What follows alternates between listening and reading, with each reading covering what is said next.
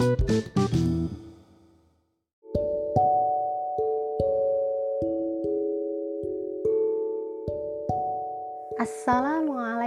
warahmatullahi wabarakatuh. Kaifa haluk? Bikhairin? Alhamdulillah. Semoga kabar baik ya. Kawan, Kahil mau meneruskan cerita episode sebelumnya. Dan kali ini Kahil akan bercerita tentang kisah Nabi Adam dan keturunannya. Siapakah mereka?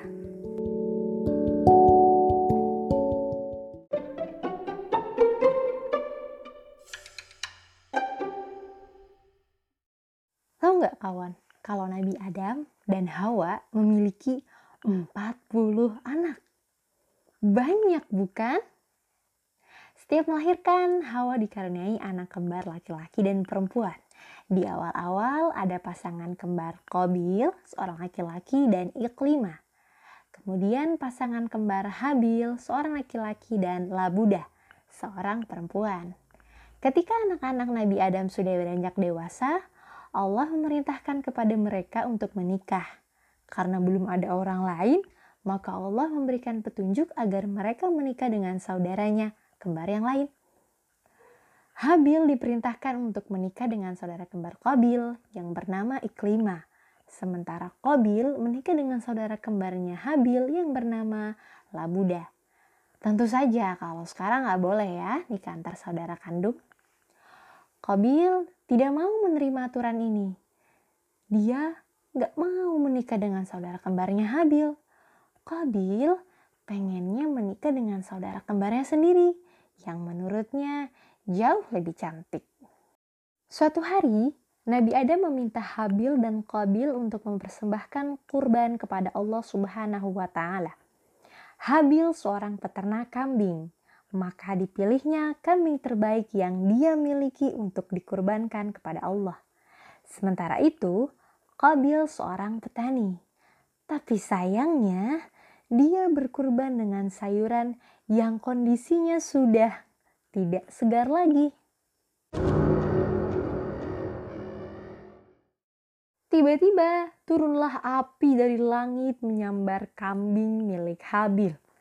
Ternyata kurban Habil yang diterima oleh Allah Subhanahu wa taala karena Habil mempersembahkan harta terbaiknya dengan penuh keikhlasan. Lalu bagaimana dengan Qabil?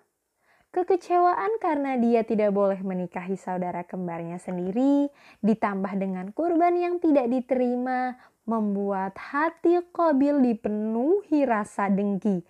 Sampai-sampai dia berniat membunuh saudaranya ini. Walaupun Habil mempunyai badan yang besar dan kuat, tapi Habil tak berusaha melawan Kobil sama sekali. Habil berkata, Sungguh, kalau kamu menggerakkan tanganmu kepadaku untuk membunuhku, aku sama sekali tidak akan menggerakkan tanganku kepadamu untuk membunuhmu. Sesungguhnya aku takut kepada Allah, Tuhan seru sekalian alam. Quran Surah Al-Ma'idah ayat 28 Pada akhirnya, Qabil berhasil menjalankan niat jahatnya.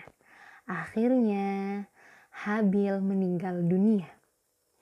Tapi setelah itu, Qabil bingung melihat jenazah saudaranya.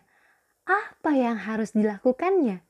Dia pun membawa jenazah berjalan ke sana kemari, tak tahu arah.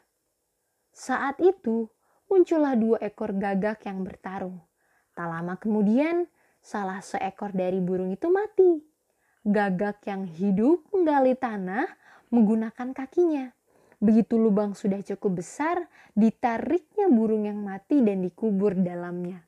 Melihat itu, Kobil berkata, Aduhai, celaka aku. Mengapa aku tidak mampu berbuat seperti burung gagak ini? Lalu aku dapat menguburkan mayat saudaraku ini.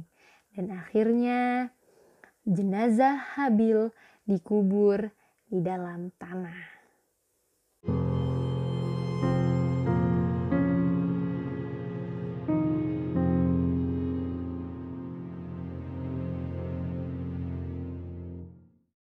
Setelah Habil terbunuh, Nabi Adam dan Hawa merasa amat sangat sedih. Kemudian Allah memberikan pengganti.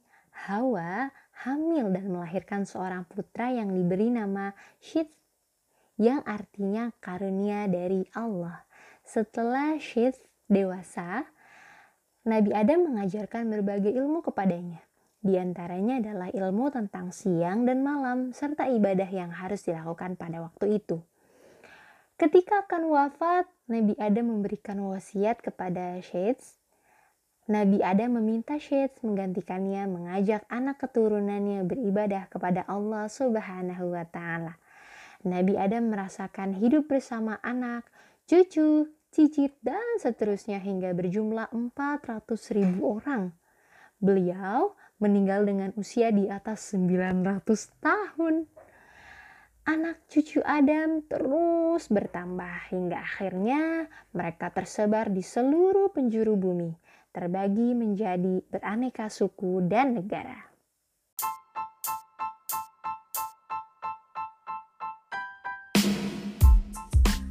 Nah, itu tadi kisah Nabi Adam dan keturunannya. Jadi, kita sudah selesai ya bahas tentang Nabi Adam. Insya Allah pada episode berikutnya kita akan bahas tentang kisah Nabi Idris.